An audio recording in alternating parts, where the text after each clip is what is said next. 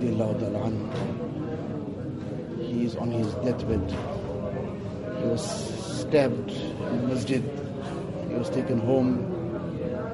And he's lying on his deathbed now. It's just a matter of time before that wound is going to be too serious and be fatal. In that condition, one person comes and he is now in a manner of trying to say something to make him feel consoled. So he is giving some of his virtues and saying that you had accompanied Rasulullah sallallahu alaihi wasallam. Nabi sallallahu alaihi wasallam finally left this dunya in a condition that he was happy with you. Then you were the companion of Abu Bakr radiallahu ta'ala.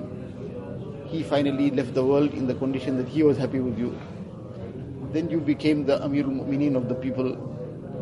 Now if you leave, you are going to be leaving also in a condition that they are also happy with you, that the way you conducted your rule, how you managed the affairs. So in other words, what he was getting to is that you have, alhamdulillah, done a great deal of work.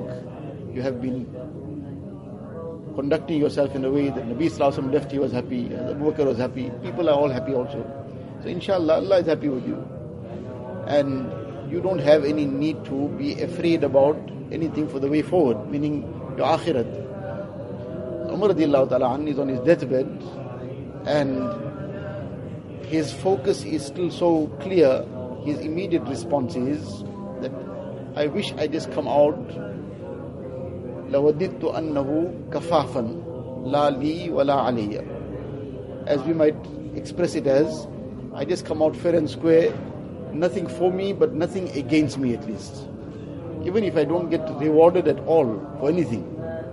In other words I don't expect any kind of reward for whatever happened but just I don't get taken to task for it.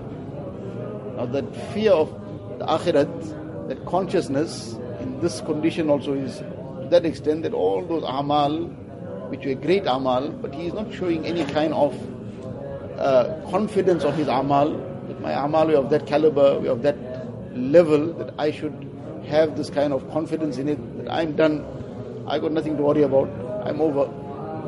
Rather, in that condition also, he's afraid that what I did, I don't know, number one, whether it will be accepted.